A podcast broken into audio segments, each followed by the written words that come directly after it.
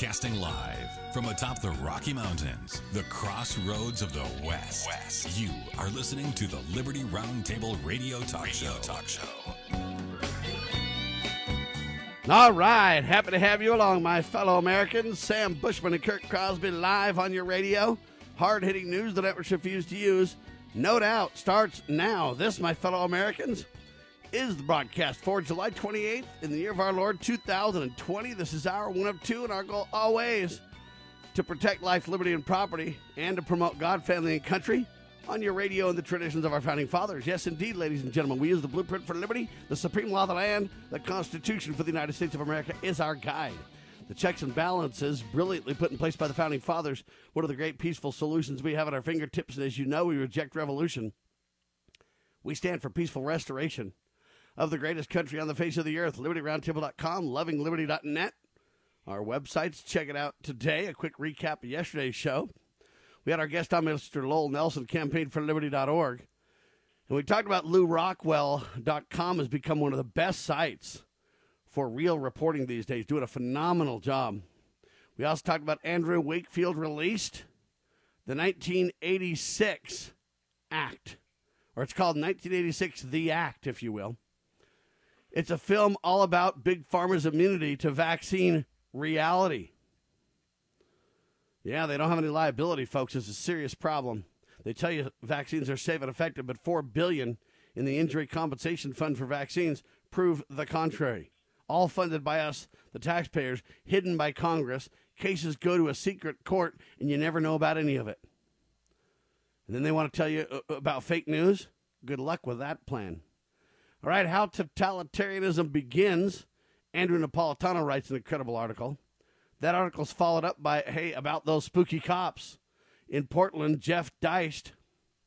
We also talked about Ron Paul, the Homeland Security Department.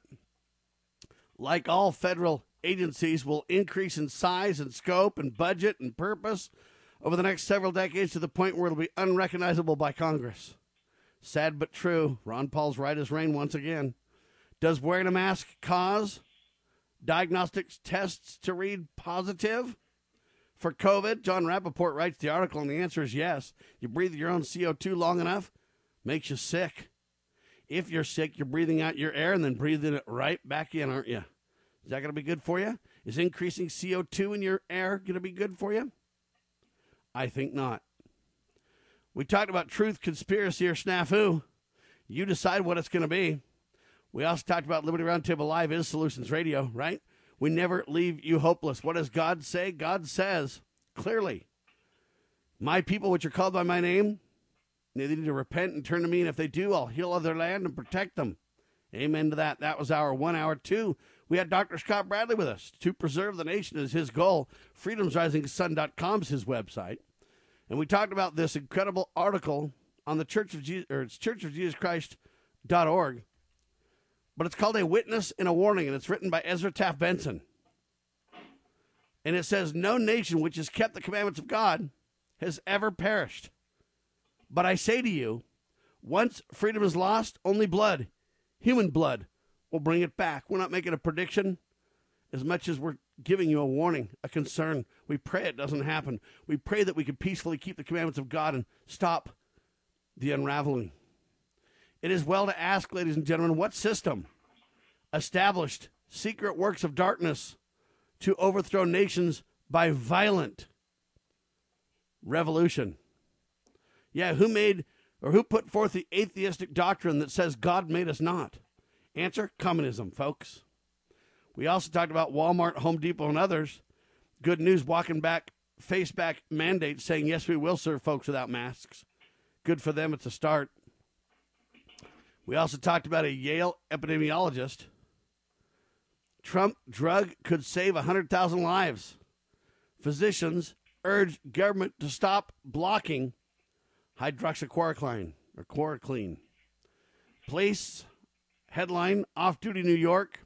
Cop saves woman trapped under a marina dock. She was 80 years old and got trapped, and the cop saved her. Why don't we hear any good stories about the police these days, huh? Because it goes against their narrative to divide and conquer the greatest country on the face of the earth. That's why. We also talked about California churches, some of them doing a great job defying governor's orders to close indoor operations. They simply say this we have a First Amendment right to worship. Amen to that. And we finished by Jesus Matters. I guess a black Christian group pours paint over the BLM mural in New York City. We're going to take our country back by any means necessary. Well, I want to be very careful with that. Again, we reject revolution. Let's be very careful when we think we're being the good guys because we might end up violating the Constitution and being the bad guys if we're not very careful. It's careful. It's a mixed up world. Right. That's a recap of yesterday's broadcast. News the networks refuse to use starts now. Well known constitutional attorney, well known former chairman, what, thrice times in the Constitution Party, Mr. Jim Clymer. Welcome back to Liberty Roundtable Live, sir. Hey, thank you. It's good to be here. ConstitutionParty.com is the website to check out for that. Uh, and let's start talking about Don Blankenship officially announces presidential bid for 2020. DonBlankenship.com, the website. Don Blankenship 2020 is now the Constitution Party nominee for president of the United States of America. And he says, Meet my running mate, William Mower. Or how do you say that? Is M O H R? Is it Mower? More. More. All right. Yeah. Little different spelling than Roy Moore, but it's more nevertheless. yeah, it's uh, pronounced the same way, I think, but just uh, spelled differently. All right. So you got uh, Don and William on the ticket, and they have a very interesting campaign. Uh, before we get to what their campaigns are, though, they're working on getting on the ballot in every state. And man, is it a road to hoe. The critical nature of gaining ballot status nationwide. The vast majority of Americans are unaware of the obstacles third parties face to place their candidates on the ballot in each state. Some are easy, most are quite difficult and unreasonable. Jim, let's start there. Yeah, they certainly are. And, you know, there's a lot of states have in their constitution that the elections are to be f- uh, free and equal. Um, you begin to wonder whether they're free and we know that most states they are not anywhere near equal in terms of. Well, it's kind of like Animal Farm equal, Jim. Yeah, right. New speak, new new language. Words mean new things.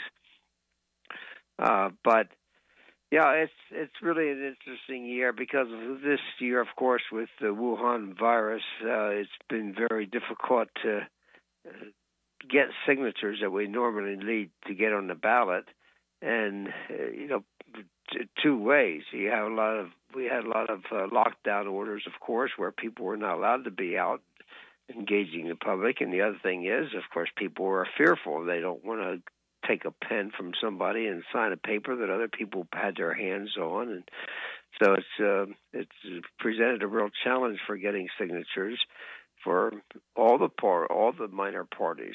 But now, in a number of states, they did ease the restrictions. They uh, some through lawsuits and some just some through administrative orders, where the they took it upon themselves. The Department of State uh, would. Uh, uh, make changes administratively, and then there were a number of states where lawsuits were filed, and and the court lowered the number of signatures or you know, made it easier to get on the ballot. Easier in terms of numbers, not easier overall, because even, I mean, just for example, in uh, Virginia, they cut it in half uh, from 5,000 down to 2,500. Well, 2,500 is still a very difficult hurdle to get over because uh, for what I just said because of the uh, the fears revolving around the pandemic, the virus, and people not wanting to sign because yeah, not only not wanting to sign, but where are you going to go out and approach people, right, Jim? Where you you know you don't want people walking up and going, "Hey, can I talk to you?" Uh, no, get away. Let's do the most unsocial thing and let's social distance. Kind of an idea. How do you even talk to people to work on that project, right? Well, well, you can't, and and most states large gatherings are prohibited, and that's where our signature gatherers usually got signatures at large gatherings, whether it be a, a fair or uh, some other event where there's a lot of people coming, and it's it's a good place to get signatures normally, and, and they're not being held. So yeah, like a gun show, many many many places, right? Sure, sure, absolutely, uh, and they've been canceled. But strangely enough, right here in my home state of Pennsylvania, we filed suit and got no relief at all. The judge, you know, threw it out without any giving any relief whatsoever. More or less said, you know, you're uh, tough luck, guys. Uh, uh, you, you haven't shown that you can't that you can't do it, and uh, or that's an unreasonable burden. So it's it's not all good news, but but some states we have got, like I said, we've gotten some relief, uh, but. Um, uh, it's it's uh, extremely difficult. Well, made more difficult this year, this time around. It's always very difficult, but this year was made much more difficult because of the pandemic. Ladies and gentlemen, it's hard. How many ballots uh, uh, would Don and uh, Blankenship and Mr. William Mohr? Uh, how many ballots would they be on? Or how many state ballots would they be on? You know? Well, it's too early to tell. I mean, we're. I, I think something that's realistic is that we're in the 25 to 30 range, but uh, there's uh, it, it's hard to tell at this point. All right, hang tight. Quick pause. Liberty Roundtable Live. Jim Clymer on your radio.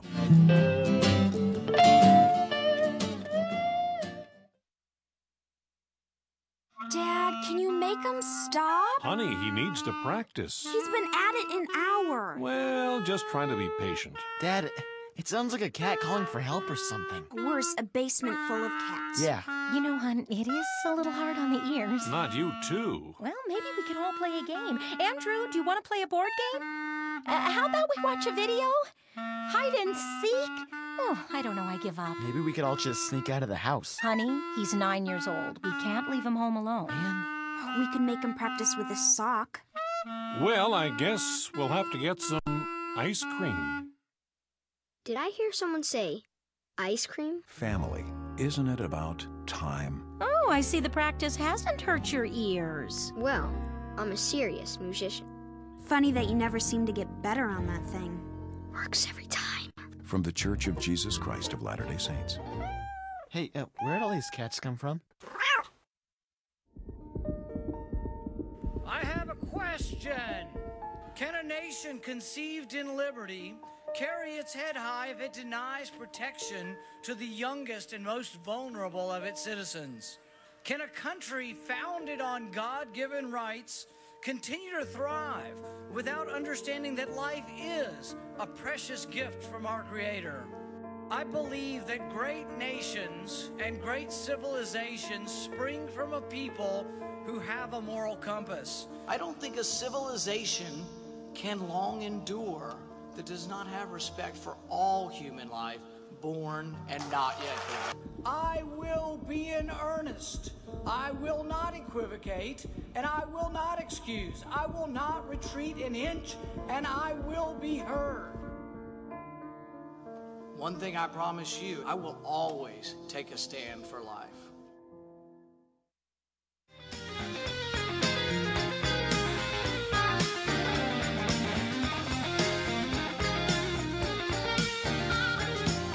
All right, the battle is tough just to get on the ballot in every state. ConstitutionParty.com. This is true for all third party situations, even the Libertarian Party. Uh, now, Kanye West wanted to jump on a new party. He wants to call the birthday party. I think he's got one or two states, and that's it. uh, but I, I, put my faith in parties and groups and people that have been around a whole lot longer, that have been vetted, and that you can understand who they are and what they stand for. That's just my personal view, uh, Jim. Yeah, well, of course. Uh, I mean, there's certainly some strength in numbers, and uh, in uh, what does Proverbs say? That multitude of counselors are safety. So uh, you know, we need the, the lone wolf is a dangerous situation to be in. But uh, yeah, Kanye West. I don't know how many states he'll get on. He may there there there are maybe half a dozen that are quite easy to get on, relatively easy, I should say and um, so he he might get on five or six states. I can't imagine him getting on many more than that. He started too late, but uh, yeah, it's a bit of a quixotic uh, venture for him, I believe. But uh, that's that's his nature. Well, the good news is that the Constitution Party is on a whole lot more states than that. Every day there's a, a few more. It's a tough battle due to the coronavirus. But it's important for Americans, and this is kind of, in my opinion, the biggest news story of elections. I know we hear a lot about vote fraud and mail ballots and all those things, and they're worthy discussions. Uh, but even a greater discussion than that is hey, the average American, Don Blankenship, happens to be the average American. Now, he started out uh, it really in the energy business, right? Well, the coal business. Yeah. the coal business, yeah. Right. And he did very well there. He eventually went to jail, and they like to make a big deal out of this. But I kind of would come back and say, you know, it reminds me a lot of the shenanigans that have taken place against President Trump, even. Where, you know what? Now Barr is supposed to testify today that the Russia hoax was completely, absolutely bogus. Uh, and you know what? Presidents can, uh, what, commute sentences and or, um, you know, and so uh, Don, if he had the chance with the right president in office, uh, they would have saw the truth for what it was and Don would not have that on his record today, probably. Well, that's right. It was clearly a political move. It was it was another one of those political uh, prosecutions, and we've seen a number of them. You you know that there are different standards depending on your political views and probably depending on who's in office also, and especially during the Obama years, there were a lot of political prosecutions like that, and Don Blankenship was one of them. Obama had sworn uh, against any the uh, the coal industry, and he was bound, determined to to cripple it as much as he could. And you know, you ought to you need to hear his story of what all went on there. And then, of course, the media went along with it, and and uh, he's suing uh, several of the media outlets which said that he was convicted of a felon, uh, a felony, and saying that he was when he was running for the uh, U.S. Senate in in uh, West Virginia, it called him a felon on, on several occasions. And of course, he was not a felon. He was uh, he was convicted of a misdemeanor. And uh, yeah, but Jim, if you just lie long enough, the people could never know the truth, buddy. Yeah, well, he sued him, and which uh, he should. To get his get his suit thrown out, and the court just recently upheld it and said that uh, no, he has a right to sue for that, and uh, so the his lawsuit is going forward, and I hope he wins because it was uh, it was clearly I mean it was another witch hunt is really what it was. And and he shouldn't have, and he he will probably also get his conviction overturned because that's also in process. But there were so many things that were wrong with that, which I don't have time to get into in here. But he was uh, uh, he was framed. He was just uh, he he shouldn't have even be convicted of the misdemeanor. There you have it, Kurt. You want to chime in? Well, when you think of the, uh, uh, you know, the witch hunts that have been going on. I mean, uh, you know, we've we've seen them personally with uh, friends of ours uh, like Steve Stockman that's basically still rot in jail. Um, you know, and yet um, the average criminal, uh, you know, is released because of, uh, you know, the threat to their health. And uh, you know we've got this going on all the time, and it seems like the Clintons and so many others who we know have uh, committed crimes and well high crimes, uh, in my opinion, uh, they just run free, right, Jim?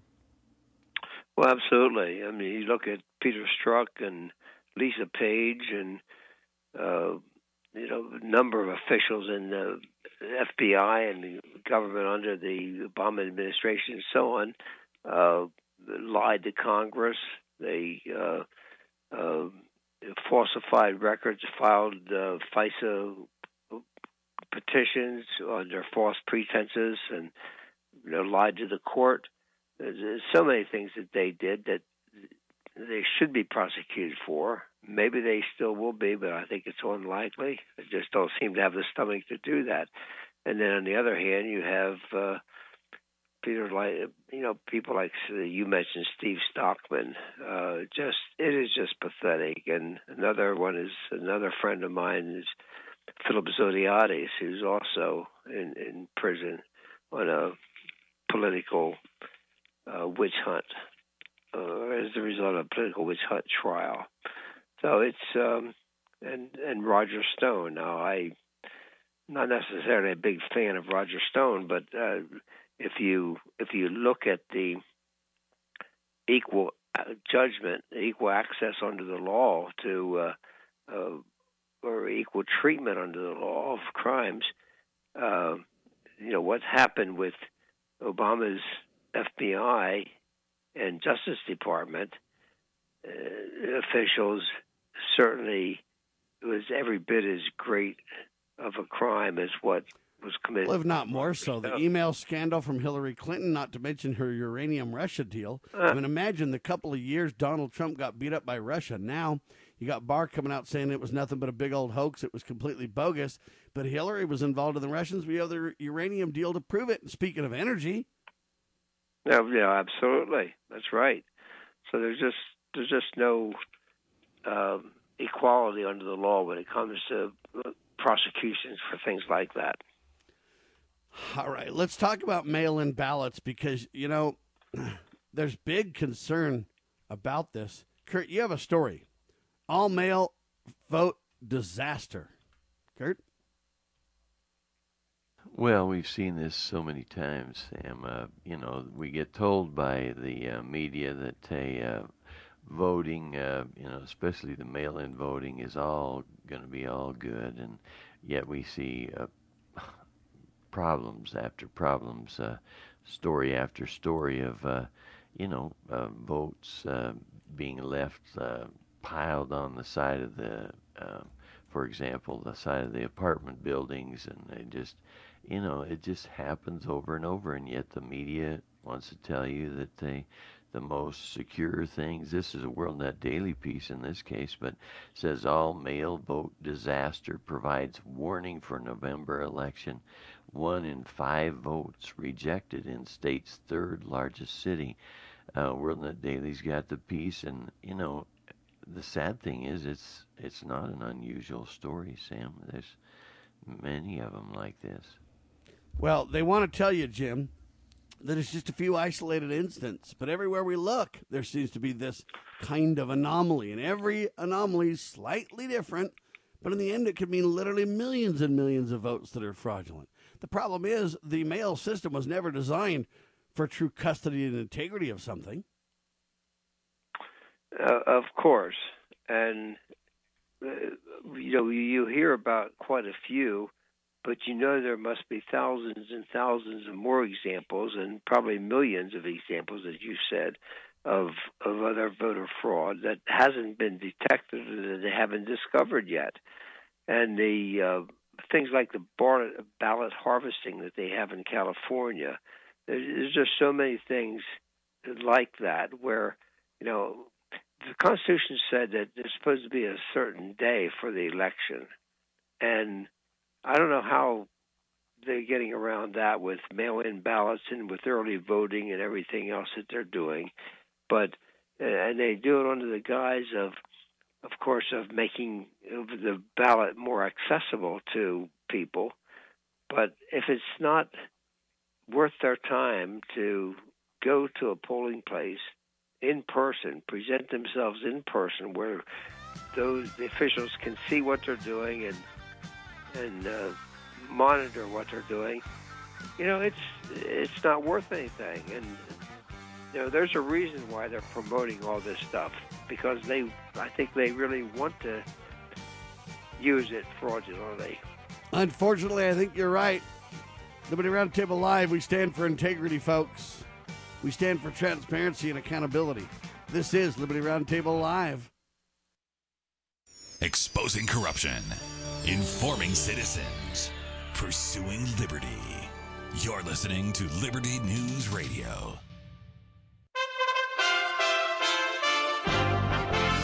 USA Radio News with Chris Barnes. The coronavirus pandemic has now infected 16.5 million people around the world. The infection killing more than 654,000. Police in a New Jersey town spent five hours trying to break up a house party on Sunday night. Police in Jackson say over 700 people showed up to the home that was an Airbnb rental. New Jersey Governor Phil Murphy says, That's put, needlessly putting men and women in uniform and their personal health and their family's health at risk. Attorney General William Barr is expected to accuse Democrats of trying to discredit him over his probe of the Russia investigation. He's going to be testifying before a House panel today. His opening statement released yesterday says President Trump has never interfered in how he handles criminal cases. This is USA Radio News. Balance of Nature, changing the world one life at a time. I think just taking the balance of nature, I really feel like I just plain old fashioned feel better.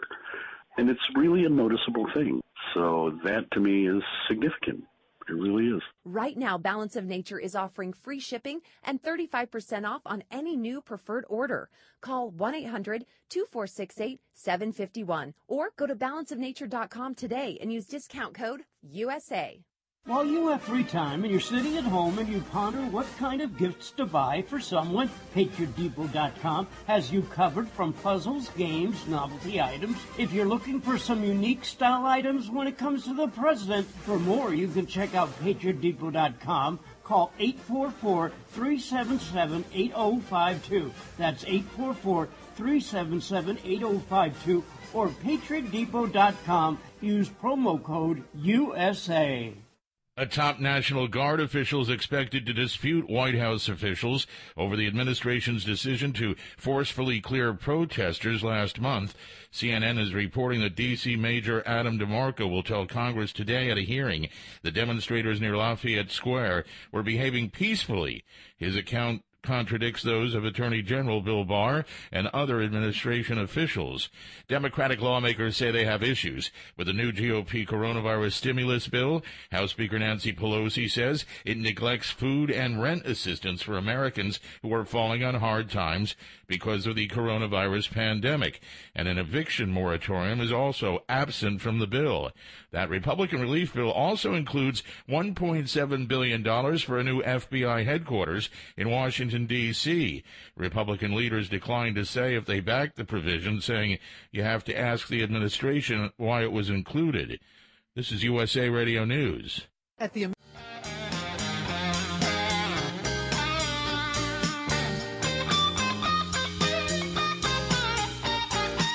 All right, we'll keep an eye on the uh, mail voting fraud scandal unfolding before your very eyes. The Democrats want you to believe there's no mail vote fraud, but they want you to believe there's foreign fraud tied to Donald Trump, even though they've never proved it.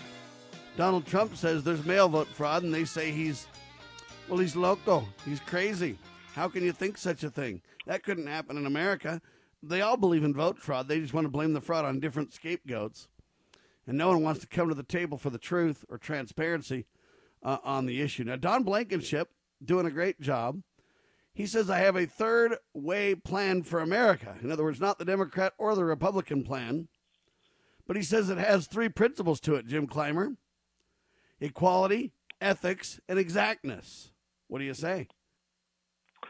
Well, I think he's right. I mean, there is so much.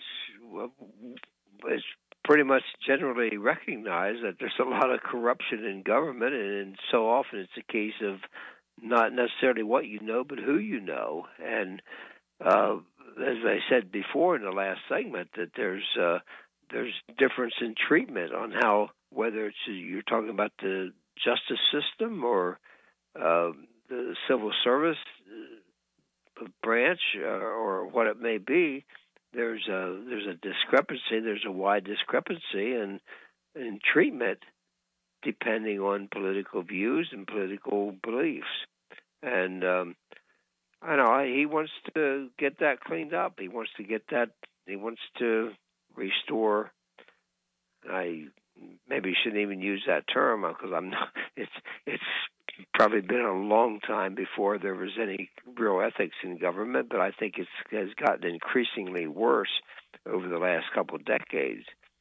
And Well, that's uh, why he's so spot on to bring it up, though. That hey, you know what? We need integrity. If you go to his website, when he talks about this three approach plan or a third way, if you will, um, he talks about equality, ethics, and exactness. And what he's talking about really is what we need to bring accountability uh, back for the American people. Where you know what, those who work for us need accountability, and it can happen through these principles: equality, exactness, um, or ethics. Ethics and exactness. Yeah. Okay. These three principles, though, will really bring back this accountability, right? I mean, that's what we're talking about. Well, it is, and uh, yeah, recognizing that that these are not potentates that we've elected to office. These are not uh, kings, or you know, they they don't have all power. They're they're servants. They're supposed to be servants of the people.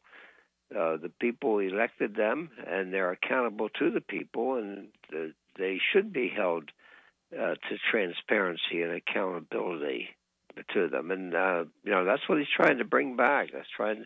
Uh, like I said, it's gotten, I think, increasingly worse over the last uh, several administrations, and there's so much of perception that you know these are not ordinary people that we've elected to office. They they have the perception themselves of being, um, know, a, a class above the people that elected them.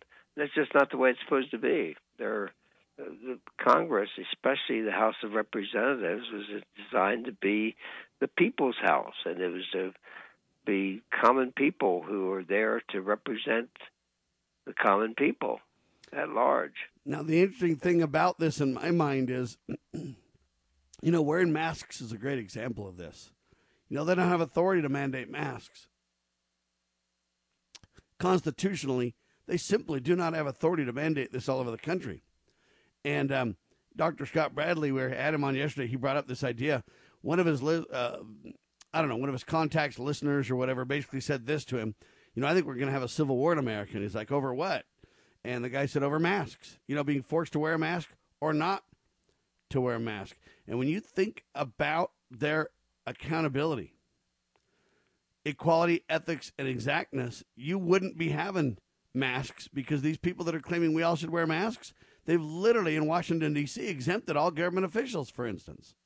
They're literally playing games over equality. They've certainly got an ethics problem when it comes to the whole corona discussion, and there's no exactness in carrying out their constitutional duties. Jim. No, I mean, that is so true. And it's just another example where they have two standards. They have one standard for them, and they have one standard, a different standard for the rest of us. And and I really believe, and I I don't know, this may be off topic, but this whole coronavirus thing and what has happened with it, it's just uh, to me a clear example of government of our government trying to see how far they can go and how much they can get people to fall in line and uh, you know do what whatever the government says, whatever the governor, and we've especially had that true here in our my state of Pennsylvania, where we had a governor who uh, imposed draconian orders to um, on everything you could think of, and it almost seemed like it's designed to to cripple the economy. You almost get the feeling that that's what they want because there's no no real justification for it when it comes to um, health concerns, and, and of course I know you can find different authorities with uh, coming out with completely different positions. But, but here's the problem, Jim. I don't care if different people have different opinions. I think they're all entitled to their opinions. They're all entitled to, you know, release whatever they really honestly believe or their research, and no matter its contrasting nature or some would say fake news esque view. My problem is they're shutting down completely uh, any view that's different from the Fauci narrative. Well, absolutely, it is. That's right.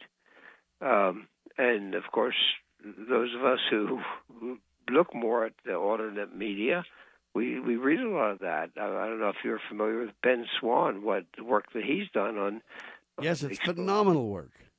Yeah, it is, and uh, there's just and, and the thing is, we have no reason. The government, the official line of Dr. Fauci and and the CDC and the World Health Organization, has given us no have given us no reason to believe in what they tell us anymore because it it shifts. You know, you you and I heard everybody's heard, I think, but Dr. Fauci saying early on that you know masks don't do any good. In fact, they may make it worse because you put your fingers, your hands to your mouth more often or up to your face more often, and could easily make it worse by wearing masks.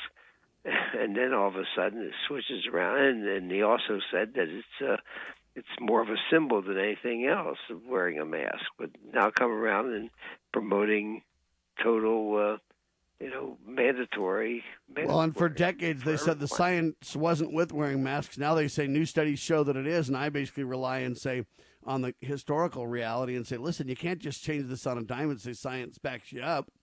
Even if you say studies do have some new evidence, you've still got to have longevity and reality and scientific method, and they don't have any of those things. In fact, they can't even prove to you that the flu's airborne. Jim? yeah. Yeah. Okay, there's no scientific evidence that the flu is airborne. So how can they say the corona is when they don't even know if the flu is? Yeah, well, they don't know. You know, it's like I said, it's a matter of um, seeing how far they can push the people into compliance on whatever they want to mandate. I think it's more of a test than anything else. Now, let me give you an example to prove this point. Kurt, Montana businesses.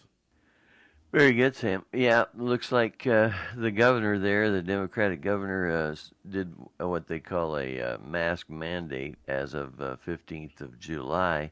Uh, but you know, not everybody's taking it. Um, you know, it's uh, for they say residents age five and above, uh, but not everybody's really following it. One uh, business owner posted this. He said, "Attention." Governor Steve Bullock has mandated that all customers must wear a mask when entering this facility. If you have a medical condition that prevents you from wearing a mask, you do not need to wear one. If you are not wearing one, we will assume this is the case. Due to HIPAA and the Fourth Amendment, we will not ask about your condition. Thank you for your business. We respect the rights of all. Signed, Steve Bartmus, uh, president and owner. Uh, somebody wrote, uh, "Thank you, Bob's Valley. You have now become my favorite store in Helena." So, Hey, uh, man, now pop know, up to the headline, Kurt, because you got to give people your headline. Very good, Sam. Um, you know, the headline reads uh, Montana business uh, indignant in face of health department threats following mask mandate. You know, And then the headline says this We don't wear masks. Montana businesses risk imprisonment to protest mask order. Written by Andrew J. Sciascia, I think it is. yep, it's um, looks like one of those Italian names. Anyway, risk imprisonment? S-C-I-A-S. Yep, Jim? there you go. This is out of control, sir. Well, it definitely is. In the meantime, they're leaving, you know, not uh, prosecuting people who are tearing down buildings and setting buildings on fire and cause wreaking all kinds of havoc. Yeah, I call it insurrection. I call it uh, enemy of the state mentality. We need to take serious, serious action uh, to prevent it before it gets worse. Hang tight, Jim. One more segment. Liberty Roundtable Live. Kurt Crosby, Jim Clymer, ConstitutionParty.com on your radio. As a parent, is receiving a faith based, character focused education for your children difficult to find? Do you believe that godly principles should be a central component in your child's education? Imagine a school where faith and integrity are at its center, where heritage and responsibility instill character. For over 40 years, American Heritage School has been educating both hearts and minds, bringing out academic excellence. This is the school where character and embracing the providence of a living God are fundamental, where students' national test scores average near the 90th percentile. With American Heritage School's advanced distance education program, distance is no longer an issue. With an accredited LDS oriented curriculum from kindergarten through 12th grade, your children can attend from anywhere in the world. American Heritage School will prepare your child for more than a job, it will prepare them for life. To learn more, visit American Heritage.org. That's American Heritage.org. Liberty is not free. Its costs are innumerable. Without monetary funding, the valiant efforts of freedom loving Americans become diminished or outright defeated. We present a solution the Give Me Liberty Fund. The plan is quite simple. Invite individual Americans to contribute less than a dollar a day. These monetary funds are used to promote liberty minded media, organizations, events, candidates, movements, and speakers. In the spirit of transparency, all expenditures are published. Patriotic business owners provide discounted products and services to Give Me Liberty Fund members. Our greatest strength is in numbers. Go to GiveMeLibertyFund.com and become part of the solution today. GiveMeLibertyFund.com. Participate in the peaceful restoration of the greatest and freest country in the world.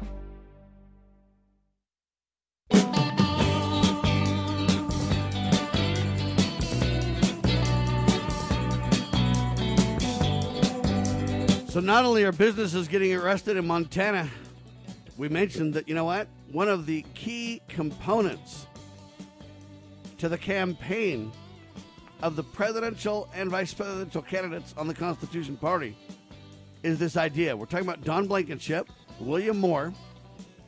Don has a third way plan for America, folks. It has three principles equality. Well, Dr. Fauci can speak. What about a group of doctors elsewhere. We'll talk about that. Ethics. You know what? We need the truth about the coronavirus and exactness. We need to be transparent and tell the tale truthfully, folks. Anyway, we don't wear masks. Montana businesses literally risk imprisonment to protest the mask order. But it gets worse, Kurt. Well, yes, and uh, Sam, one of our uh, well devoted listeners, uh, Patty, sends us this piece. Uh, the headline reads uh, Facebook, Google, slash YouTube, Twitter censor viral video of doctors' Capitol Hill coronavirus press conference. So a bunch of Uh, doctors got together, went to Capitol Hill, and set up a press conference.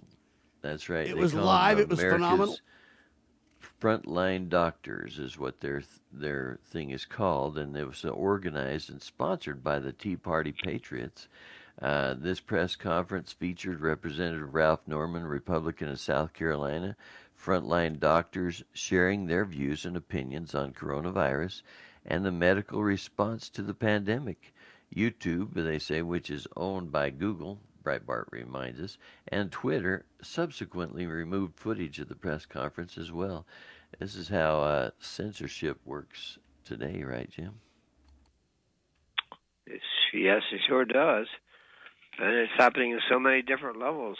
Um, the um, yeah, it's it's unprecedented power that's given to these outlets that uh, they can shut down people for a message that they don't like, which is not uh, according to their ideology or which they think is contrary to the to the establishment line, and they can shut them down. Um, Yeah, they say it had uh, 17 million views during the eight hours it was hosted on Facebook, with over 185,000 concurrent viewers. So it was a pretty big, big thing. But the mainstream press are saying that they took down a false coronavirus video. That's how the mainstream press is reporting it. Sure. And and who determines what's false and who's you know uh, that's that's the danger I see where you have uh, companies like this who determine have their own truth censors and they decide what's truth and what's not. That's not freedom of speech. That's well, I think blatantly unconstitutional. Amen to that. But the problem is, if you sue right now, courts are just dismissing everything. They're dismissing the president of the United States. These single judges in these appellate courts or these middle level, mid level courts or whatever, they just simply shut down the president in every turn. They've done it for a couple of years now. Nobody's getting impeached like they should be. Yeah, well, didn't I see something that there's uh, that's happening in Congress? that They're trying to get the FEC to uh, to start regulating the uh, some of these other um, groups. like they they. I don't. Yeah. Right now, I'm not remembering whether it's the FEC or whether it was the F. What's what's the other one that controls radio and FCC? television? Other for FCC, yeah. Um, but yeah, I mean they should be they should be under the same guidelines and protection for the American people that uh, that other news outlets are. And I think it was also for the FEC because what they're doing is a violation of the elections law because they they use this censoring ability to uh, regulate or to to uh, quell political views that they disagree with. So by doing that, they're they're essentially making a comp- campaign, an in-kind campaign contribution to to those who are running on the opposite side. And the problem with it, on one hand, is you would say, well, hey, Twitter and you know some of these organizations or private groups, they can do what they want with their own platforms. The problem with some of that is they've taken government money to get to their sheer size in the first place. Government has almost built monopolies. If you really study and understand how big tech came to be in the modern day, it was government universities backed with the Pentagon and the military, backed with these private universities. So you got universities, you got the military, uh, and then you've got big tech in this triad, and they've created these massive systems. And now it's really hard to say they're private companies, Jim. Well, I mean that's true, um, and I know that's been an ongoing debate. But on the other hand, uh, the point I made earlier about their getting involved in political campaigns, which they essentially are, becomes a violation of the election code and uh, election finance uh, laws. So because they are they are actually giving benefit, they are benefiting certain certain uh, political races, campaigns. Now, of course, uh, local newspaper or radio station and so on, there are some restrictions and so on what they can do as far as, but they can, uh, you know, Rush Limbaugh can, or Sam Bushman, whoever can give their viewpoints, political viewpoints, and say whatever. But if you get to the point where you are uh, suppressing one viewpoint, or where you're suppressing the um, viewpoint of one campaign and promoting another one, then you become uh, liable under the FEC uh, for for supporting an election, a, a campaign. Well, Dennis And- Prager and others are sure trying to uh, get back at YouTube and everything else, but they just can't seem to win in the courts.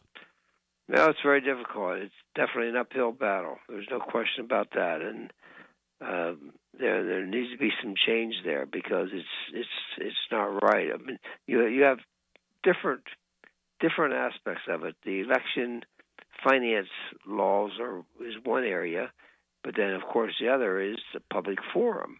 You know, are they do they they qualify as a public forum, and where where it's something that is a public forum, there has to be access or there has to be availability for for different viewpoints, and whether that be the town square or uh, universities or wherever, there's uh, you know there there public forum laws which say that you have to allow for differing viewpoints.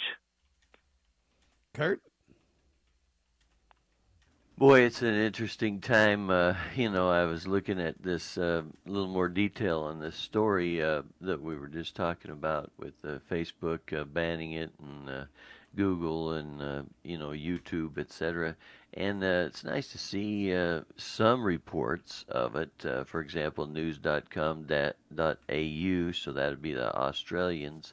Uh, they've got. Uh, uh, their headline Coronavirus U.S. doctor claims she's cured COVID 19. A group of doctors have gone viral for sharing their treatment for coronavirus, with one claiming she's cured hundreds of people from it. Uh, this particular uh, doctor, uh, uh, Stella Immanuel, is a Houston GP, that's a general practitioner, as far as I understand. Uh, stood with several others on the steps of Capitol Hill in Washington to say she had successfully treated more than 350 people with coronavirus using hydroxychloroquine.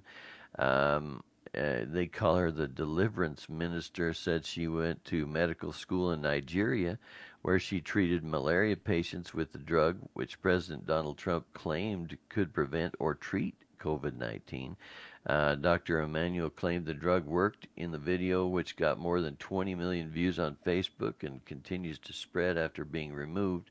How does it get spread? Because people put it up in places like uh, Breitbart and other, like the link that uh, Patty gave you. She says, "Hey, you know what? Uh, get this video before they take it down." So there's a few companies or a few groups that have put up videos on their own sites, not through the main distribution services. So they're the video's hard to find, but it is still up. That's how.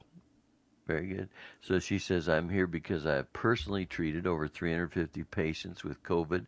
Uh, she said patients that have diabetes, patients that have high blood pressure, patients that have asthma, old people. I think my oldest patient is 92, 87 year olds, and the result has been the same. I put them on hydroxychloroquine, I put them on zinc, I put them on Zithromax, and they're all well. Uh, she said she put herself, her staff, and other doctors she knew on hydroxychloroquine for prevention of COVID 19. We see patients, 10 to 15 COVID patients every day, she said. We give them treat, breathing treatments. We only wear surgical masks. None of us has gotten sick. It works. Dr. Uh, Bartlett from Texas speaks out as yep. well. I don't know if he's part of this group or not, but it, there's a whole alternative narrative by legitimate physicians that's flat out being shut down by these people. Now, another quick topic before we let Jim fly. Did you know the state of Illinois is being sued again for denying residents their Second Amendment rights? No, I was not aware of that. What's uh, what what call what's that based on? As far as I understand, they're supposed to ha- file paperwork before they can have guns or whatever, and the paperwork's being held up by the state. So the state's claiming we're not denying you your rights. Uh, it's because of the corona, don't you know? And so they're just not letting people continue, even though they're claiming they're not denying gun rights. In effect, it turns out to be.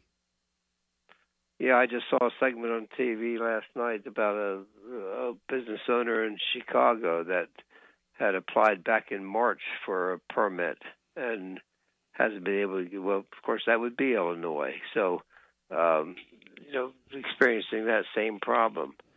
I yeah, think again, this it's focusing more transparency or this this ethics is uh, the key that Don Blank- Blankenship is talking about. Is it comes forefront, doesn't it, Jim? You know, it absolutely does, and they'll use every excuse like that to deny fundamental, basic uh, rights, constitutional uh, rights that are supposed to be secured by the Constitution, and they'll use that as an excuse to deny them. All right. Did you hear our buddy Joe Biden got caught? I guess he uh, stole a campaign slogan. His new slogan is called "Build Back Better," and uh, he is using that slogan now. But it turns out that he stole it from a UN climate change initiative, and so he's starting out with a fraudulent, stolen campaign slogan. Go, Joe, go, huh? He's he's a plagiarist from way back, so he's been. That, that's why I bring it up because it, we just see the same from him. He hasn't even learned his lessons. It's a pattern. Yeah, you'd end up with a commander and thief, wouldn't you? Yeah, God help us if he gets elected. That's all I say. Do you want to respond to that, Kurt?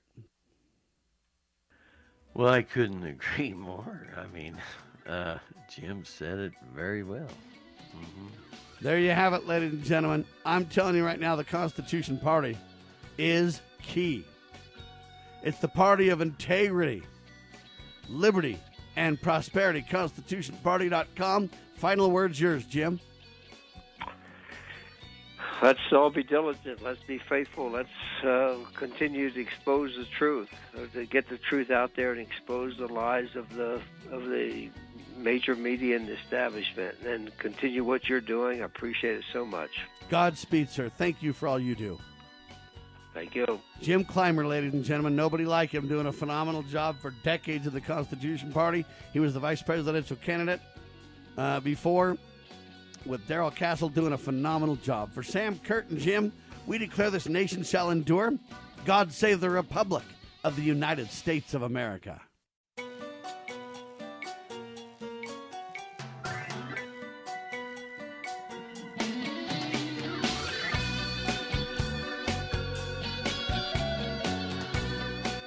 Broadcasting live from atop the Rocky Mountains, the crossroads of the West. West. You are listening to the Liberty Roundtable Radio Talk Show. Talk Show. All right, happy to have you along, my fellow Americans. Sam Bushman and Kurt Crosby live on your radio. This is the broadcast for July 28th in the year of our Lord 2020, hour two of two. We always want to promote God, family, and country and protect life, liberty, and property. And man, I've been a pioneer in the podcast world for a long, long time, baby. And I'll tell you what, man, I've been predicting that podcast goes mainstream and internet radio goes mainstream. What, Kurt, since 94, 95 range? Is that yeah, when it all I think started? it was about when we first got into the media. I'm when we first sure got the media in 94, 95, and then we bought a radio station in in there, 96. yeah. Anyway, it has come to fruition more than you could have imagined. Let me introduce our guest. His name is Rockwell Felder. And Rock is the co founder of a company. He's also the CFO of this same company, and it's called Squadcast.fm. Just S Q U A D C A S T, just like it sounds, squadcast.fm. And I'm telling you right now, it's an interesting portal that we'll get to in just a second. But you know what? He's the co founder with Zach Moreno. So Zach and Rock founded squadcast.fm. It's a very cool site. And I'm going to give you a little headline to kind of make the point. So, podcasts have primarily been audio for the longest time, but now Spotify now supports video podcasts. Yeah, Spotify supports video podcast. So now we're doing radio and TV podcasting style. And you know what? It first started out with a bunch of hackers and jackers and stuff, but now it's becoming more and more and more and more professional by the second. In fact, the big boys who kind of snickered at podcasts before are now embracing it like you would not believe. Rock's at the fort. He's the rock of the podcast industry, if you will. Welcome to Liberty Roundtable, sir. Hey, thanks for having me, guys. I really appreciate it, and also thank you for embracing podcasting. It's not not everybody in radio feels the same way you guys did, so uh, I really appreciate that. And thanks again for having me on. I know that's because they're not new and innovative. They're just a bunch of yesteryears, and they're going to melt down and fall apart. They got too much commercial clutter, and if they don't change quickly, they're going to fall so far behind they'll never regain uh, any relevance. Rock, I really mean that. I, I it, it, you might be right. It, you, uh, it sounds like you have a knack for for forecasting the future, so I'm not going to doubt you this time. Well, you know, AM FM radio is great. Don't get me wrong. There's still a lot of support out there for that. There will be for quite some time. It's in every car. It's everywhere. But in my opinion, what you don't do is you don't embrace something and then reject something else. Why not just bust out and embrace it all, sir? I totally agree. Yeah, so I'm I'm happy to be here and, and share the Squadcast story and tell you a little bit about about myself and and uh, you know what's going on in podcasting because you're absolutely right. Uh, you know, we started in 2016, but things have changed so much, uh, especially in the last two years. Um, so looking forward to unpacking all that here. Yeah, all right, let's start talking about you first. Where are you from? Tell us a little bit about you and how you got into this first. Yeah, thank you. Yeah, so I um, I was born in Fresno, California, but consider Sacramento, California, my home. Um, that's where I pretty much grew up. Went to high school. High school is actually where I met my uh, co-founder uh, and our CEO, Zach Moreno, um, and you know stayed there for for most of my life and went to college in Sacramento and got a background in um, finance and accounting and was working at a, accounting firm in Sacramento and um, you know was doing pretty good all things considered, uh, but just felt this like desire and and really this calling to do something more independent, more creative, uh, just to get just to see what if and and see what it would be like to to create something from the ground up and um, I was like going through my own personal struggle, and little did I know that that Zach, who had kind of went his separate route after high school, he went the software development route. So the software uh, that is Squadcast has been primarily built by him. Um, so super fortunate to have such a talented person like that on our team, and, and with the vision that he had. But he was kind of going through his own personal struggle. And when he asked me to be his partner and it was about podcasting, I was already a big fan of the medium as a listener. So it was really exci- uh, easy to get excited about. And it was more so about this opportunity when it comes to recording a podcast remotely when you and your guest or co-host are not in the same room like how do you do that but still keep it up to the quality as if it did happen in a studio? And that's uh, what became squadcast today. All right. Now let's talk a little bit about uh, what a podcast is and then how you got into it because you know developing podcasts is kind of technical. You say what is a podcast? And i would say simply this. Normally you think of an mp3 file as an audio file or an mp4 is a video file and that file alone can be listened to anywhere. Uh, the problem is you can't really distribute it. You can't really publish it places. You can't really make it non techie that way because you got to have a player, you got to get it in somebody's hands, you got to distribute it, you got to do all these things. Well, podcasting is the idea that we can put some techno geek stuff around it uh, an XML file, the audio or the video file, and then the CDN or content distribution network and then the published points and push it to all these different locations and then let your player know when a new episode happens or your podcast uh, client let uh, you know it know when a new uh, version or a new episode is out.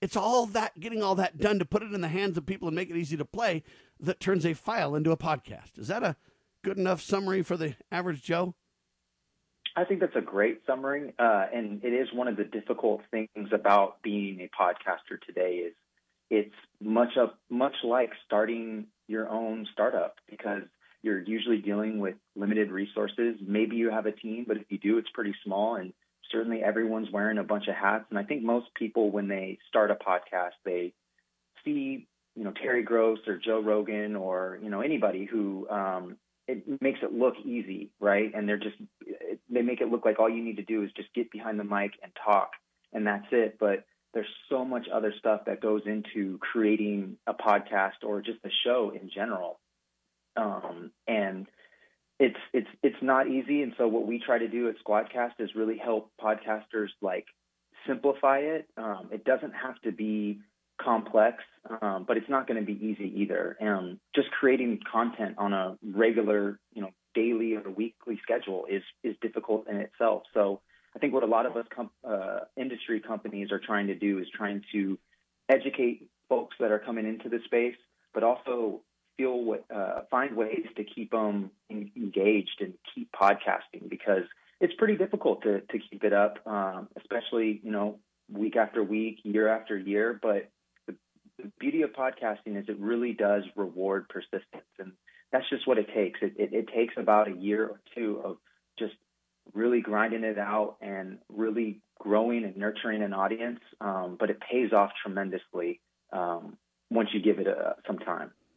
Now, what Squadcast.fm has managed to do, ladies and gentlemen, is take out the complications.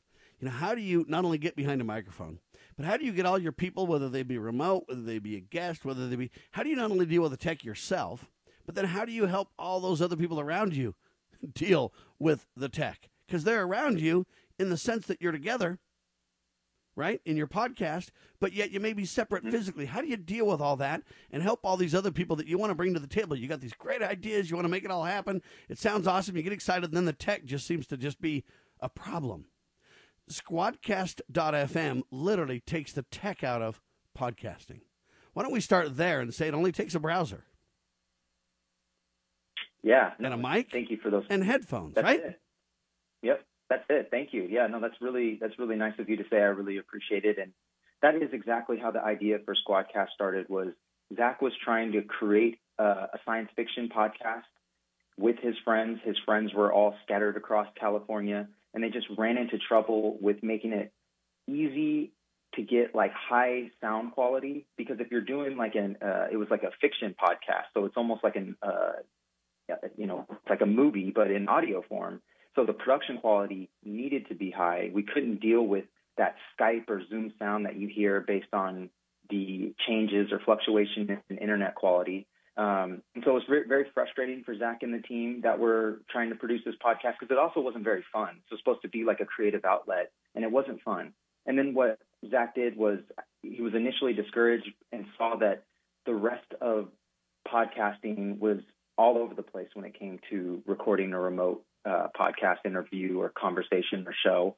And it was this kind of trade off between it was either extremely difficult to get high quality, or if, if you wanted ease of use, you had to kind of accept that the quality was going to be less, and that was using tools like Skype or Zoom. And it's not that Skype and Zoom are, are necessarily bad; it's just they weren't built for the purpose of capturing the audio in that conversation in the highest sound quality possible. So they were designed for live, real time video conferencing or audio conferencing interactions.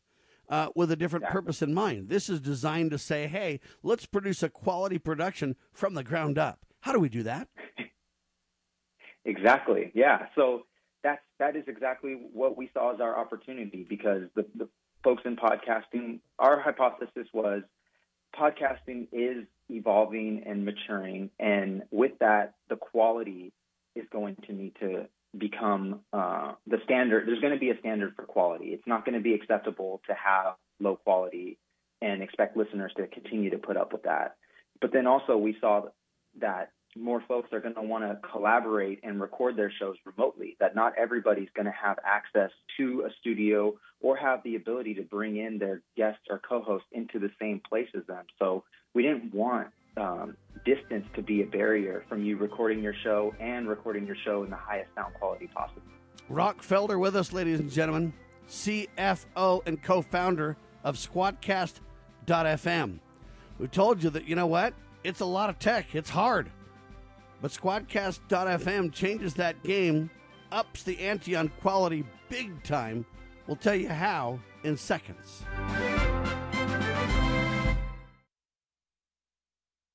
Kosher, certified. Put the two words together to get kosher certified, which is spelled with an SCH instead of just SH. It's the right way to spell this, the German way, and it made it easier to trademark. Now, did I tell you that the letters SCH still make the shh sound, as in all those American food producers saying, shh, let's keep it really quiet that our product is kosher certified? Think about it. Nearly one century of kosher certification, and hardly anyone outside exclusive observers knows that most packaged food and kitchen products are literally certified by religious intermediaries. Well, because you, consumer, are indirectly paying for this, the Kosher Certified app is here to make kosher certification awareness an inclusive matter for people of all faiths and identities. And it even boasts a unique database of products not kosher certified. We call that NKC. Start memeing it. It's fun. NKC, not kosher certified. Now, to confuse our audience even more, we put a question mark at the end of our name, and that really cinched our trademark approval. It relates to the website where you can begin your new shopping behavior, thekosherquestion.com.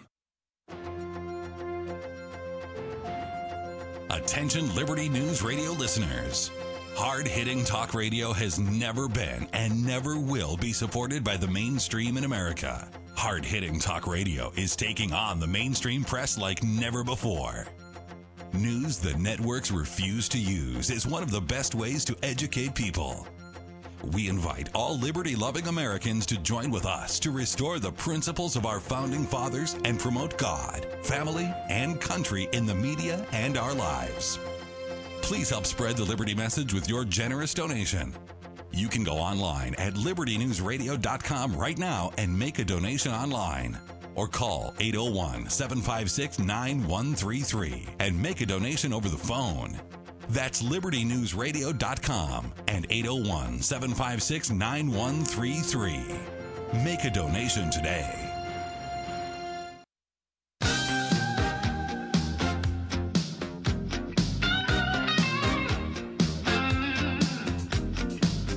All right, we're talking about Squadcast.fm. There's two founders Zachariah Moreno, Rockwell or Rockfelder. Rock's with us now, riding shotgun, ladies and gentlemen. The website, squadcast.fm. Find podcasting difficult, too techy, frustrating, can't get the quality you want? All right. Well, we're going to tell you how we can change all that. So it, it takes a web browser. Everybody who participates logs into their web browser and just connects to a link. That's all. Everybody's together on a single page now. Yeah, get everybody on one page, huh? Yeah, literally a web page. And when you do that, then all you got to do is have a microphone, headphones, and a browser with a decent internet connection, and you're off to the races. But even if your connection is not perfect, it still works. So why don't you give people just a, a kind of a layman's thumbnail of what you do to make that quality so killer? Rock? Yeah, thank you. And that's a killer setup. Uh, I feel like you're doing part of my job for me. So thank you. Uh, great, great description of it. So it's exactly right. Like we, we believe that it shouldn't be easy for a podcaster to get the highest sound quality possible out of a remote interview. So the way we do that is a little bit different. Um, like, like I said, Skype and Zoom, they have a totally different method for how they're recording the audio that's captured, where they are relying on the internet connection for the quality of that audio that's being recorded. The difference with Squadcast is we are not. We record everyone's audio locally. So what's being said out of your mouth is going to be captured. Now it might you might have those internet blips in the real-time conversation, but that's not actually what's being recorded. Again, what's being recorded is what's being spoken to your mouth and from your mouth rather, and Squadcast takes care of all the heavy lifting making sure that you get to download those uh, audio tracks in the best sound quality possible. Another thing that we do is we, um, in addition to recording it locally, we're uploading the audio as the conversation is happening. That's some uh, patent pending technology we developed just to ensure, as another layer of security, that you never have to worry about, am I going to get this audio? A lot of podcasters have been burned before because they they've used other services that have um, either damaged their audio or completely lost it. And so there's a lot of fear and anxiety that we um, have found a lot of podcasters find when they're recording these remote conversations. And I get it. Uh, that's why we're here too, is because we were burned uh, in our own personal experience. So we understand that. Yeah, it reminds me of a um, teenager that works so hard on their, their report when they're a kid and they get it all done and it's awesome. And then, man, somehow they didn't get it saved. And oh, geez, now what do I do? And the teenager's in tears. Except this is adult stuff and money's at stake, right? Money's at stake, and then you're also inviting a guest. Oftentimes, the guest that you're inviting, you're inviting them for a reason, and usually they're a busy person. Maybe they're not uh, the most familiar with new technology or uh, recording audio. So again, that's why Squadcast wants to make it really easy for them to just click a button and then boom, they're in the virtual studio with you. They don't have to do anything other than worry about have a great conversation with you, the podcaster. Uh, again, Squadcast takes care of all of the heavy lifting for getting you your audio files in the best sound quality possible. Um, and it's it's it's great helping out podcasters because they talk for a living, but we understand that we're a part of the production process and we're a key part. So again, time is of the essence because there's so much work that goes into preparation for an interview and so we are that interview. So it's showtime. So the tech just needs to work. And honestly, we don't even want you thinking about Squadcast when you're when you're on the app having a conversation. It's it's enough work trying to create this content and uh, do it at a high level. Um, so we just want to, want you focused on that, and we take care of everything else as far as getting you those audio files in the best sound quality possible. All right. Not only does it record locally for each participant, not only does it virtually real time upload to the cloud. I say virtual real time because it's not exactly real time. There's some milliseconds and some, you know, a little bit behind. It's not perfect, but it's it's close. It's shockingly very low, low, low delay. That's really important. But once all that stuff's up there, once you got your uh, incredible interview, now what do you have? Separate tracks for the different people so you have total control? Absolutely. So that was another key um, value proposition that our customers really uh, enjoy about Squadcast is by default each of those audio tracks that are recorded locally. They are downloadable in separate tracks in WAV or MP3 format. We most podcasters like to start from the WAV uh, raw source audio file, and then you can edit those tracks independently. So if like a dog kind of jumps in uh, the conversation, you're you can edit that out a lot easier when it's only competing with one other voice on one track. And then um, most of our customers have some post production process because they they do podcasting as a professional or for some professional reason. Um, so there's always this assumption that there's a post production. So what you do is you edit those tracks independently and then combine them in post production, and it, it's going to sound like it happened in the same room. And the best way to take out those little dog barks or things like that is just basically insert silence where it was uh, because then you don't get any uh, drifting or audio off from the different people when you merge your tracks. Anyway, I digress, except to say that you have complete control over your audio. Now, that's it. Yeah. You can download it, you can use it, you can post produce it, you can do all kinds of things with it, but the tech is taken out. Now, let's talk about being a guest for a second, because I think this is where we've already talked about two main geniuses one, recording locally, two uploading on the fly, three then separate tracks that are completely controllable, source audio and all. Uh, but it's also as a guest a breeze in nine out of ten times, right? Absolutely. And that was a key po- component as well. Is as much as we're trying to make things easy and useful for the podcaster because that is our customer, we do see ourselves having a few other uh, indirect benefactors, if you will, stakeholders in, in in the in Squadcast, and that's the guest, but then also the listener.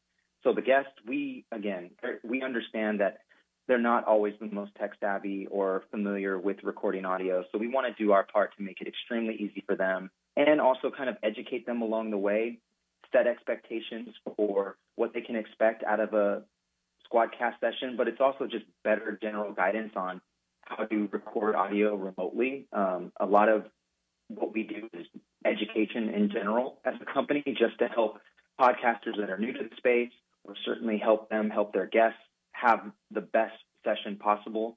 Um, because you're right, like there there is some tech involved, but we want to keep it minimal. You don't need a whole lot of uh, complexity to get the best sound out of your audio quality, and that's really uh, what Squadcast is here for. And that's what I do on a day to day basis: is engage with podcasters in all parts of their journey whether they're just starting off or whether they're uh, pretty seasoned but looking for a different way or a way to increase their their uh, recording capabilities. Um, and that's that's one of the general things that we we always find is that um, there's so much to get uh, distracted by in the space, and there's a lot of people that are. I think they they mean well, but they're trying to you know sell you stuff that maybe you don't need or you don't need right now. Um, and so that's that's that's what we're trying to do is just make it extremely easy for everybody. But we we know the guest is a critical part of that. And so uh, the reason why it's a browser-based app instead of like a something you download or install is we didn't want your guest to have to download or install anything that they're only going to use once. So they only have to click a button and then they're going to be in the virtual studio with you. And that's pretty much all they have to do. They don't have to do anything else. They don't have to send you any files. They don't have to uh, they don't even have the opportunity to mess things up, like start or stop the recording. It's, it's built so that the guest gets this red carpet experience where they show up, they talk, and then they leave as soon as you hit the stop button. Rock is talking about SaaS software, ladies and gentlemen. SIS uh, software as a service in the cloud. If there's upgrades, it just happens in the background. You just get the benefit. Very simple, easy to log in. Now, if you're the host and uh, say I'm a guest, well, what do you do? You just invite me, I get an email, I click on a link, and I approve my microphone and headphones, and I'm good to go?